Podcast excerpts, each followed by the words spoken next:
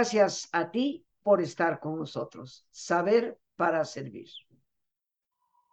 Conexión antes que corrección, sobre todo con nuestros hijos. Es muy fácil, queridos amigos, ciertamente, el corregir, pero tal vez lo más importante es conectar para que la corrección sea efectiva, porque indudablemente que como padres de familia tenemos, debemos ayudar a nuestros hijos a tomar sus propias decisiones, pero en un buen camino. Hoy nos acompaña Vidal Schmil, un experto en el tema, pedagogo, una persona dedicada por entero a lo largo de su vida a ayudar, apoyar a padres de familia, a chicos jóvenes. Él es el presidente fundador de Padres de Familia en México, ya nos hablará de esto y, creo que su aportación es muy importante. Mi querido Vidal, una vez más, bienvenido, pero sé que tu labor como fundador de la Escuela para Padres ha sido una labor fundamental en la orientación que podemos recibir para saber cómo encaminar a nuestros hijos. Te escuchamos con atención, conexión antes que corrección para los hijos. Muchas gracias, Rosita. Qué gusto estar con todo tu público, contigo. Gracias por la invitación. De verdad me siento honrado cada vez que, me invitas, que lo haces. Y bueno, me encanta poder dialogar, charlar contigo. Y más que desarrollar el tema, lo que me gusta es el diálogo, justamente tus preguntas normalmente son muy pertinentes, enfocan mucho y pues ese, ese diálogo creo que es lo que más lo enriquece. Hay que plantearnos justamente la conexión antes que la corrección, porque cuando tú quieres corregir sin, sin haber conectado previamente, vas a fracasar. Porque por, puede ser por la etapa de desarrollo en la que se encuentran los hijos, por ejemplo, con los adolescentes. Si tú quieres corregirlos y no has conectado, no va, no va a haber realmente un impacto. Además, normalmente lo que queremos corregir, sí tenemos que evaluar cuándo meternos y cuándo no, Rosita, eso es muy importante. Hay mamás o papás que han, les han puesto la etiqueta de mamá o papá helicóptero. No sé si lo habías escuchado. Seguramente sí. la mamá o el papá helicóptero está flotando alrededor del niño, de la niña, viendo que todo esté bien con ella, con una ansiedad terrible y produciendo niños terriblemente inseguros, y en muchos casos también mandones que se sienten con privilegios y con derecho a todo. Ahora, el otro extremo es que cuando hay violencia y maltrato, o el niño, lo voy a decir en una frase muy simple, lo que los niños y los adolescentes no pueden expresar, lo actúan. Lo que no pueden manifestar conectando contigo, lo van a actuar y normalmente lo actúan con conductas de alto riesgo, peligrosas, que para ellos mismos y para el entorno. De hecho, la mayoría de los problemas que aparecen en el desarrollo de nuestros hijos, puedo afirmar que tienen una relación directa con el vínculo familiar. Y cuando digo familiar, no estoy hablando necesariamente de papá, mamá con hijos y perrito en el jardín, en una estructura familiar tradicional. No, puede ser con la mamá, porque esa es su familia, o con la abuela con la que está la mayor parte del día. Probablemente porque la mamá está trabajando y lo ve solo el fin de semana. El vínculo familiar, sea como sea la estructura familiar, es fundamental conexión antes que corrección. Ahora, quiero citar, para hablar de conexión, quiero citar a Norma Alonso, la recordarás, una gran maestra en desarrollo humano. Ella decía y definía presencia, fíjate, no conexión, hablo de presencia, involucrarse en el mundo emocional y de intereses del otro. Ella decía que presencia significa involucrarme en el mundo emocional y de intereses del otro. ¿Cuántas veces ocurre que no nos involucramos en el mundo emocional y de intereses del otro y estamos junto a alguien pero totalmente aislados. Es lo que yo llamo estar junto a alguien de cuerpo presente. En las crisis de pareja es normal que esto suceda, o sea, duermen juntos, comen juntos, cenan juntos, pero no necesariamente hay interés, involucramiento en el mundo emocional y en el mundo de intereses del otro. Y a los papás actuales nos está ocurriendo algo, algo muy, muy significativo y muy peligroso. El, la falta de moderación en el uso de tecnología nos está llevando a estar juntos pero aislados. Juntos pero aislados. Tú, por ejemplo, haces el ejercicio, seguramente lo has hecho, Rosita, eh, invito a todos los que nos están escuchando que, que lo observen. Un fin de semana vayan a un restaurante y observen mesas donde haya familias y observa cómo se comunican. Normalmente un niño, a los pequeñitos, ahora en lugar de sonaja, lo enchufan a una tableta, hasta hay unos soportes unos tripiés de plástico con personajes muy atractivos para que el niño esté metido en el celular o en la tableta con un videojuego o con alguna animación y que nos deje desayunar a gusto y en paz. Entonces tenemos al niño pasivo, quieto, callado en uno. El adolescente en su mandando o haciendo caras porque está haciendo videos de TikTok eh, y la mamá viendo su perfil de Instagram y el papá, pues probablemente también viendo algún canal deportivo en su celular. No hay comunicación, insisto, y este no es un discurso antitecnología, es un discurso contra la falta de moderación en el uso de la tecnología. Y entonces estamos de cuerpo presente. Estamos de cuerpo presente es estar juntos pero aislados. O sea, estamos, perdón, estamos de cuerpo presente, pero siguiendo la definición de nuestra buena y recordada amiga Norma, estamos presentes de cuerpo, pero no hay presencia de nosotros. No hay presencia, efectivamente, ese es el término, no hay presencia. Entonces, eso hace que cuando tú quieras corregir un comportamiento inadecuado, pues te ven como, ¿y tú quién eres? Y cada vez es más temprana la edad en la que eso ocurre. Ese desconocimiento, ese cuestionamiento al adulto, tan característico de la adolescencia, pues estamos observando que a los 8 o 7 años hay niños que están con una actitud como si fueran preadolescentes, prematuros, ¿no? Y tiene mucho que ver con este aspecto de aislamiento y de falta de presencia. Efectivamente. Entonces, un primer paso es estar presente. ¿Y qué quiere decir estar presente? No quiere decir estar como helicóptero encima de tu hijo, atosigándolo, asfixiándolo, pero sí involucrándote en su mundo emocional y en su mundo de intereses. Ese es el primer paso. Ahora, otro aspecto, Rosita, que quiero enfatizar mucho es que no confundamos conexión, el, el término que hablo de conexión antes que corrección, con la intención errada totalmente de quiero ser amiga o amigo de mis hijos. Cuidado con ese mito, es peligrosísimo. Y más durante la adolescencia, pero en cualquier etapa de la vida de nuestros hijos. Quiero ser su amiga, quiero ser su mejor amiga. A ver, a ver, a ver. Ubiquémonos. Eres mamá, eres papá, eres abuela, abuelo. No eres amigo. Los amigos van a haber varios en tu vida y tienen una función totalmente diferente a la que tiene una mamá o un papá.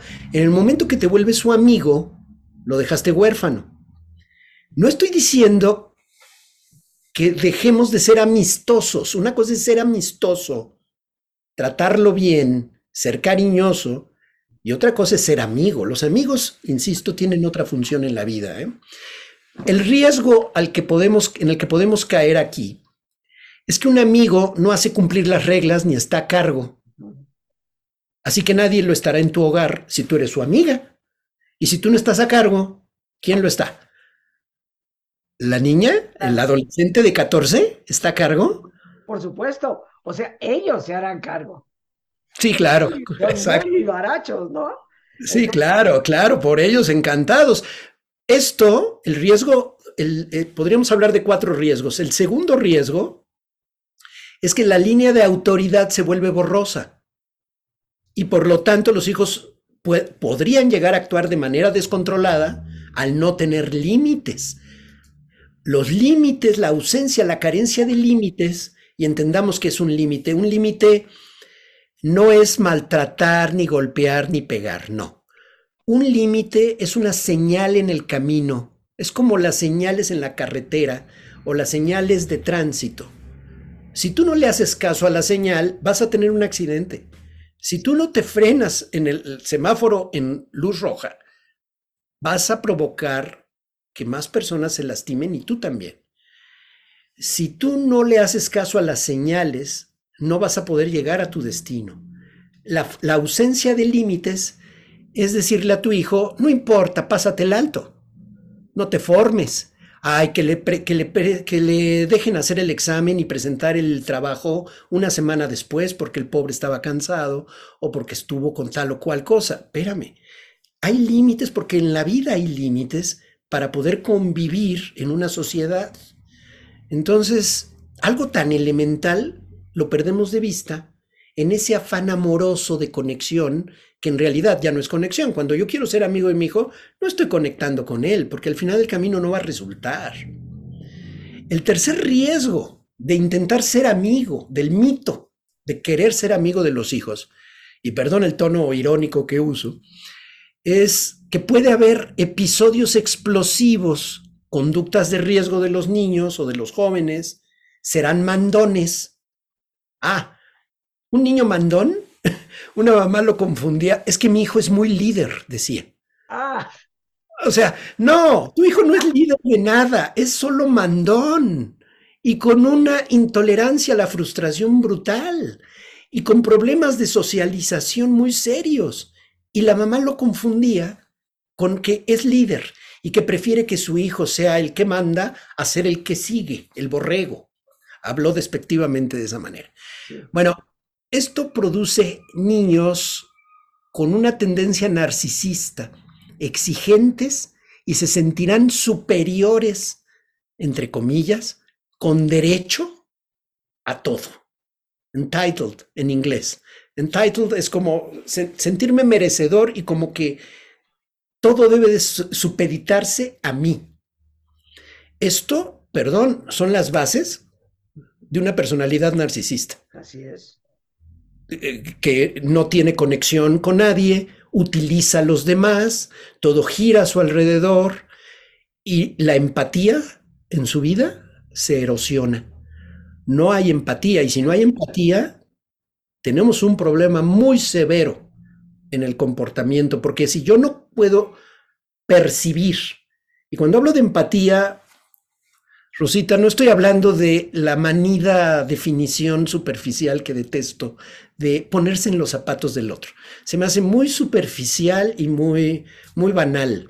Hablemos ¿Te de... Algo, ¿Te digo algo? Dime, Es que yo concuerdo contigo y siempre digo, ponerte en los zapatos del otro, mi esposo era alemán, alto, alto, es mucho más alto que yo.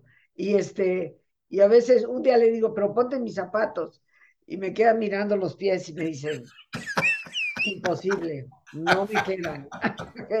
No hay manera. No hay manera. Y me lo, me lo decía obviamente con, con, con eh, simpatía, ¿no? Sí, en broma. Yo siempre he pensado y lo digo, no te puedes poner nunca el zapato del otro, tu pie es diferente al del otro, ¿no? Así es. Es otro, es otro concepto. La empatía podríamos siendo extremadamente simplistas, pero un poco más profundos que ese eh, concepto de ponerse en los zapatos del otro, tiene dos etapas. Percibir lo que el otro siente, yo, es mi interpretación de lo que el otro siente, pero percibir. Y la segunda palabra clave es responder a eso que, a eso que percibí. Es decir, yo veo que alguien tiene dolor por X y respondo a ese dolor yo veo que alguien tiene necesidad de algo, de consuelo, lo percibo y entonces respondo. Primero es percepción y luego respuesta. Bueno, una persona con una tendencia narcisista que se siente superior, con derecho a todo, no percibe, ni siquiera, no le puedes pedir que responda a algo que ni siquiera se está dando cuenta. O sea, va antes la percepción para poder responder. Podríamos decir que son ciegos emocionales. Una persona sin empatía es un ciego emocional. No percibe, no sé si has interactuado con alguna persona que decimos, bueno, parece chivo en cristalería, que está frente a una persona sensible en un tema y saca ese tema y lo machaca y lo remata y luego se, se sorprende de por qué se ofendieron con él.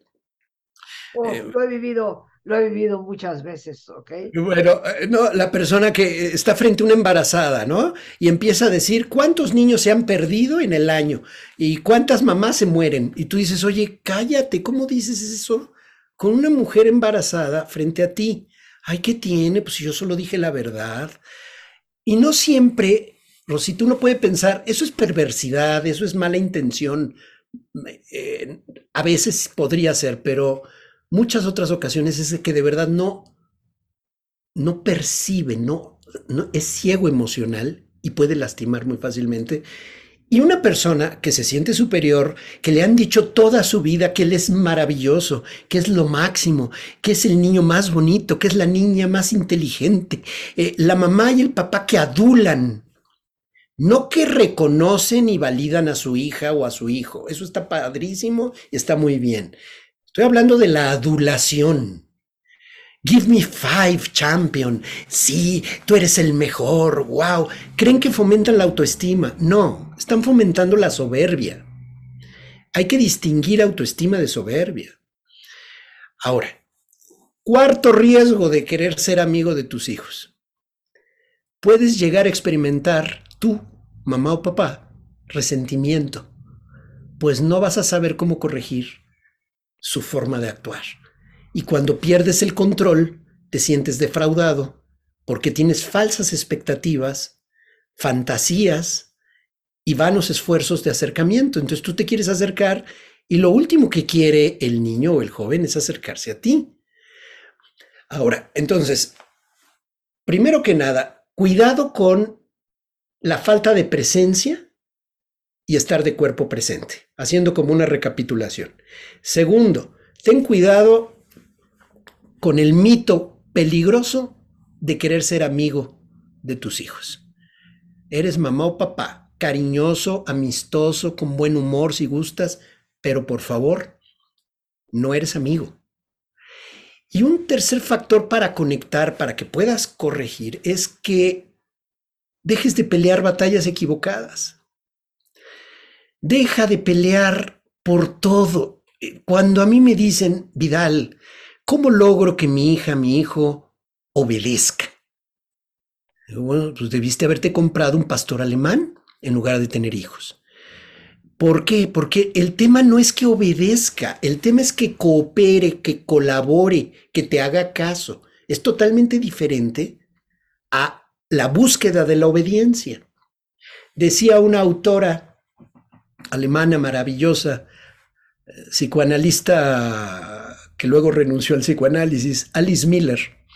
Ella decía que, que justamente la, el quebrantamiento de la voluntad del niño es lo único que va a lograr que sea obediente.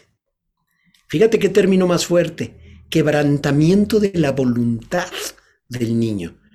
Incluso utiliza un término, tal vez lo recordarás, pedagogía negra así como si fuera, como hay magia blanca o magia negra o pedagogía blanca o pedagogía negra. La pedagogía negra es el maltrato permanente, la pelea, el conflicto constante, la descalificación que quebranta la voluntad de los niños para convertirlos en seres obedientes. Yo no quiero que mis hijos sean obedientes. Yo quiero que mis hijos colaboren, cooperen, que hagan caso a peticiones válidas pero que puedan distinguir una petición que no es adecuada y rechazarla.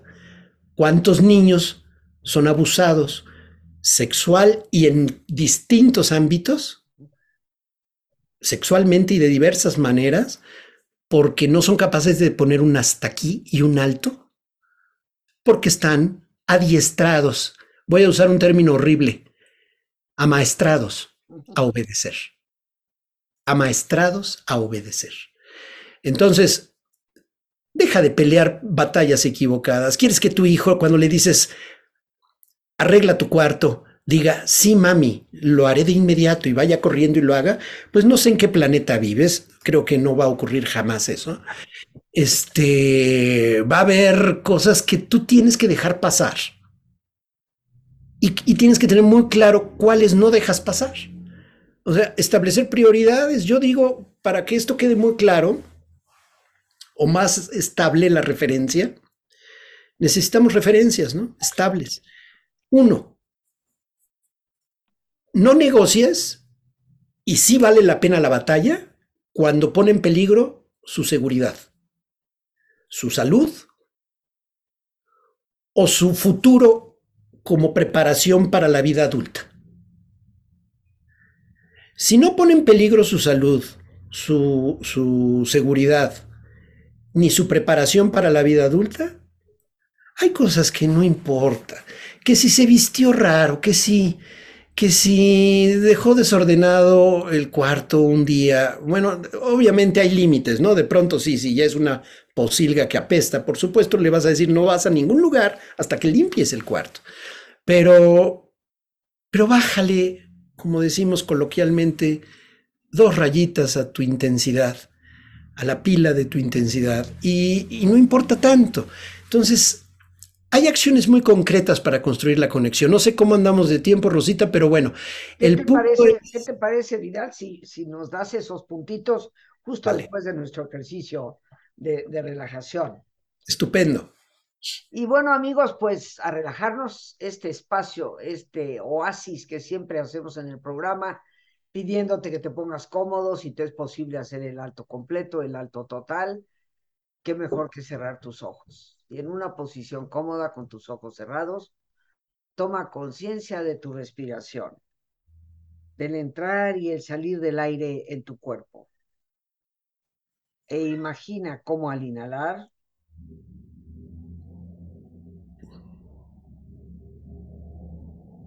así como llevas oxígeno a tus células, inhalas también serenidad para tu mente. Al exhalar, Así como tu cuerpo se libera de toxinas, imagina como en ese aire que sale, también te liberas de todas las presiones y todas las tensiones. Respira profundamente. Y relaja tu cuero cabelludo. Todos los músculos que cubren tu cabeza.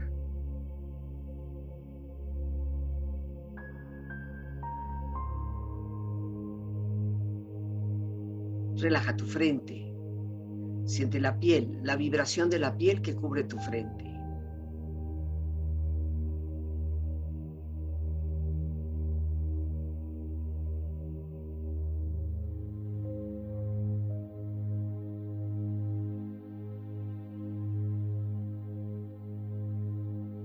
Relaja tus párpados, los tejidos que rodean tus ojos.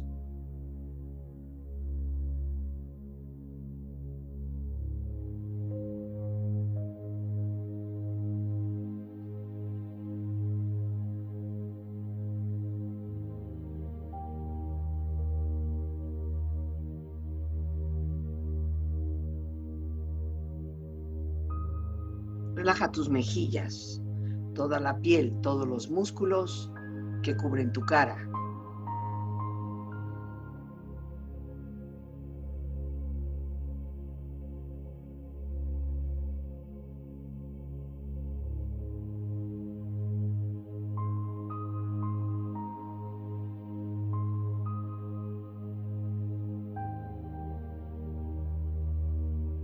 Relaja tu cuello y tu garganta. Siente su flexibilidad, equilibrio, balance.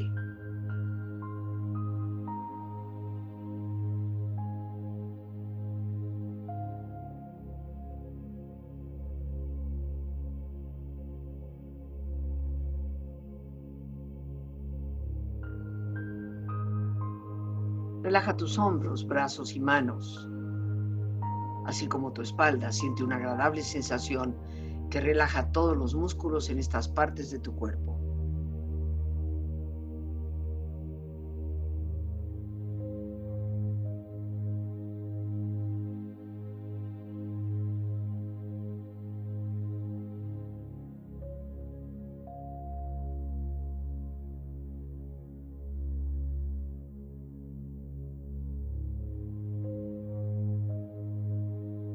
Relaja tu pecho exterior e interiormente, relajando todos los músculos, imaginando a todos tus órganos internos funcionar rítmica y saludablemente.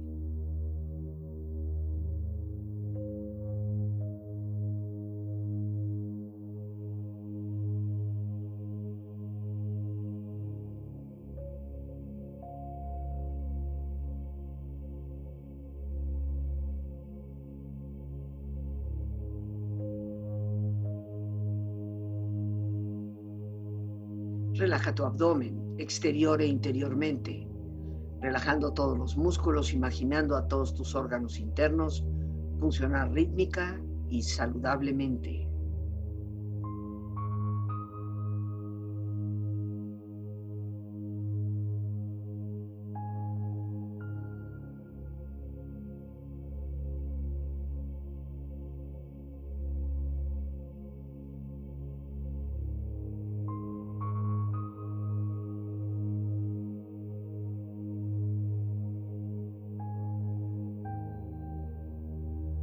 Relaja tus muslos, tus rodillas, siente la piel, la vibración de la piel que cubre estas partes de tu cuerpo.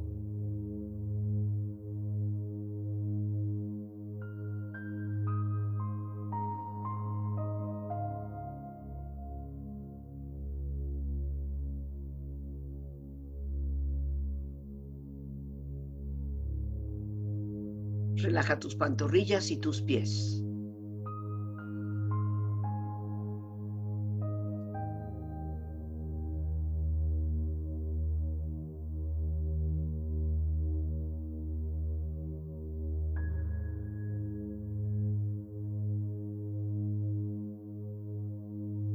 Tu cuerpo profundamente relajado, proyecta en tu mente la imagen de un lugar ideal para el descanso. Imagina los colores, los sonidos, los aromas. Es una escena de belleza y paz. Siente estar ahí.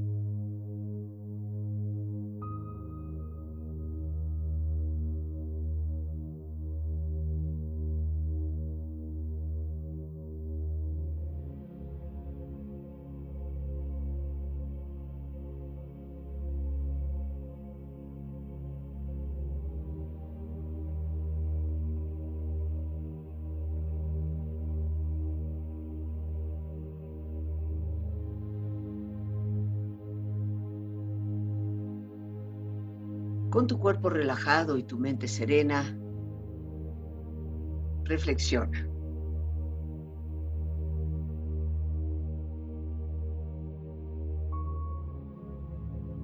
Habla de manera que tus hijos quieran escucharte. Escucha de manera que tus hijos quieran hablarte. Deja de interrogar comparte tus experiencias con tu hijo y entonces él lo hará contigo, casi de forma espontánea. No es solo la sangre, sino la comunicación, lo que enlaza los corazones de padres e hijos. Respira profundamente relájate bien. Y con esta experiencia empieza lentamente a estirarte, brazos, manos, piernas y pies, moviendo tu cuello, bostezando si lo deseas, haciendo que tu cuerpo retome su nivel de actividad habitual hasta muy lentamente abrir tus ojos. Ojos abiertos, bien despierto, muy a gusto, bien descansado y en perfecto estado de salud, sintiéndote mejor que antes. Regresamos con nuestro extraordinario invitado el día de hoy, Vidal Schmil, y estamos hablando, queridos amigos, de conexión antes que corrección con los hijos. Y bueno, Vidal, pues ya bien relajaditos nos ibas a dar, vamos a decir que algunas ideas, ¿verdad? Sí, algunas recomendaciones prácticas. Primero, hay que construir la conexión antes de que intentes corregir cualquier cosa. Y para ello, para construir la conexión, te recomiendo, por ejemplo, tiempo de calidad. No existe sustituto para el tiempo de calidad que pases con ellos o ellas. ¿eh? No, no es nada más em, pasarla bien un rato, sino verdaderamente buscar esos espacios, separar en tu agenda tan ocupada algún tiempo para poder estar con ellos de acuerdo con intereses comunes y considerando las edades y etapas de desarrollo de los hijos. Y una cosa muy importante, Rosita, el, que eliminemos la formalidad. Hay mamás y papás que dicen, vamos a pasar tiempo juntos, y así como que se ponen rígidos y serios. Vamos a hablar, y entonces se ponen a interrogarlo. Eh, ¿Cómo vas en la escuela? Y, oye, ¿deberías? Y, dan consejos. Qué flojera. Honestamente, el niño, el adolescente va a decir, ay, mi mamá y mi papá queriendo conectar, qué flojera me da.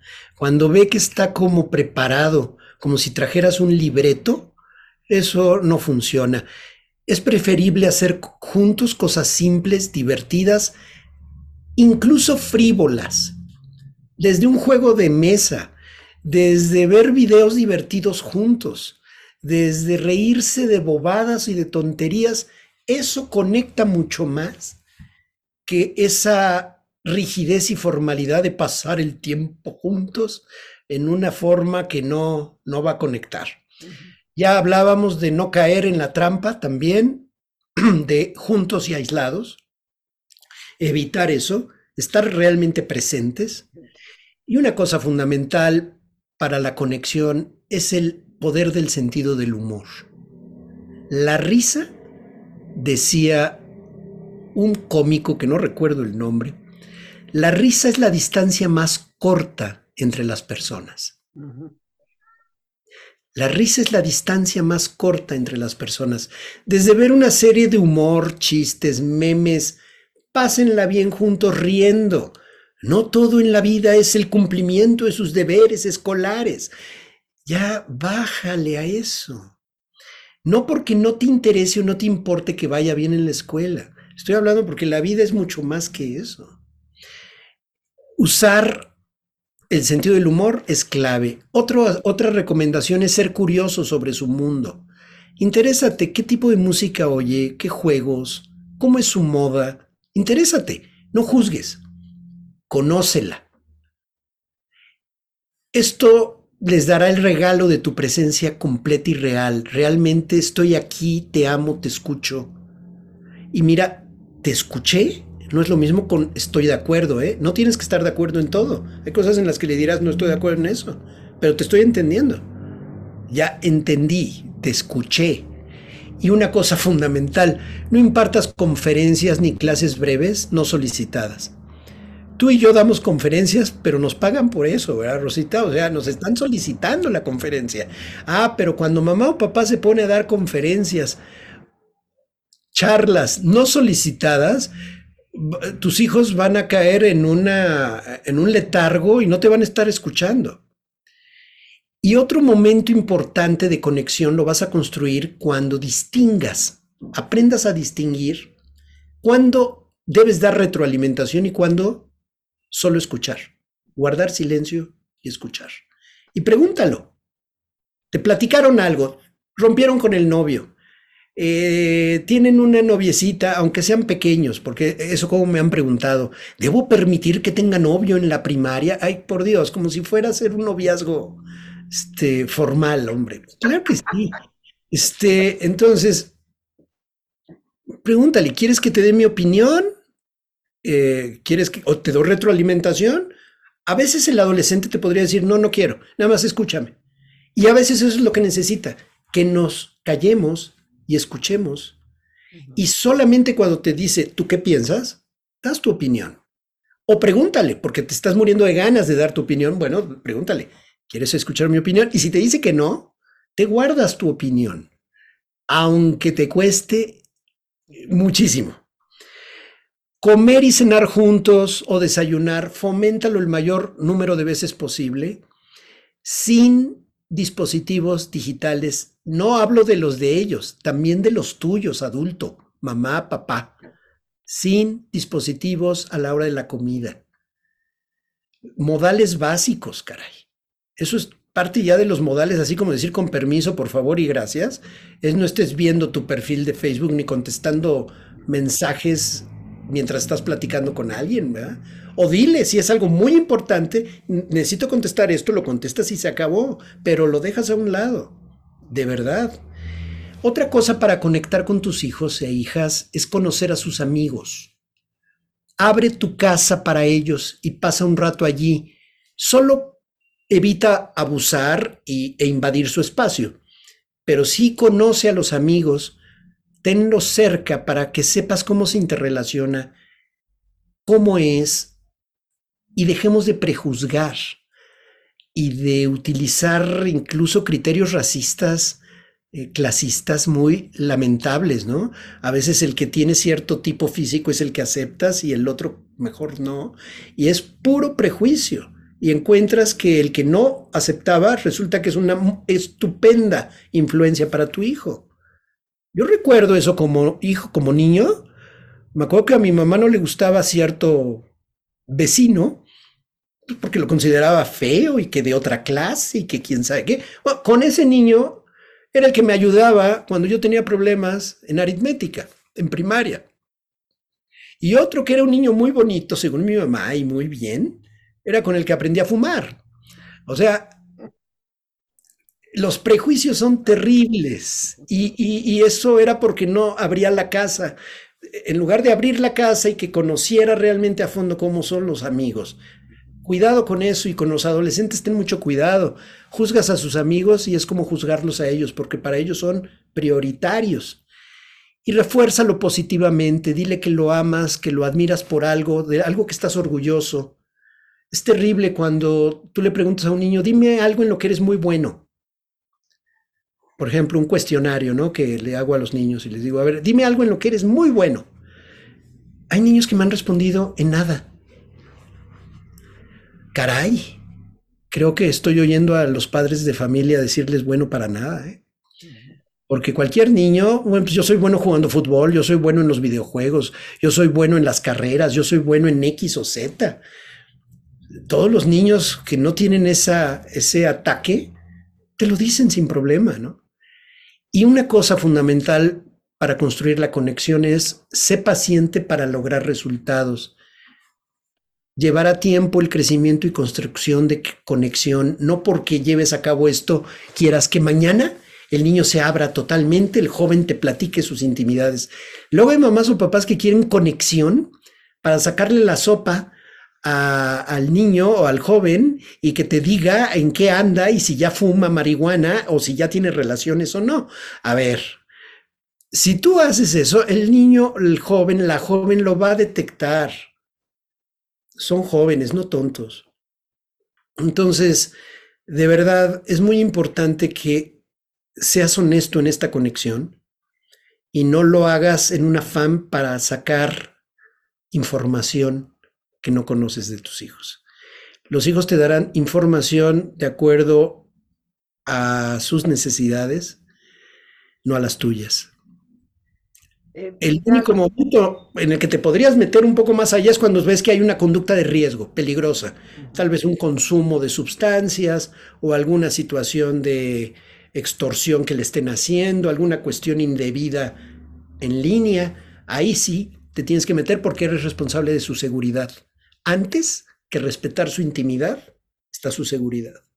Entonces, esos son los casos en los que debes de intervenir de una manera más contundente, ¿no? Perdón, te interrumpí. No, no, no, al contrario, Vidal, el tiempo se nos ha agotado y, me brinqué. Por favor, tus datos, cómo te pueden localizar. Claro. Hacen que los pondrá inmediatamente ahí al calce. Claro, es escuelaparapadres.com, el sitio, escuelaparapadres.com. Efectivamente, fundé Escuela para Padres en México en los años 80. Me decían que estaba yo loco totalmente y vea, vea ahora.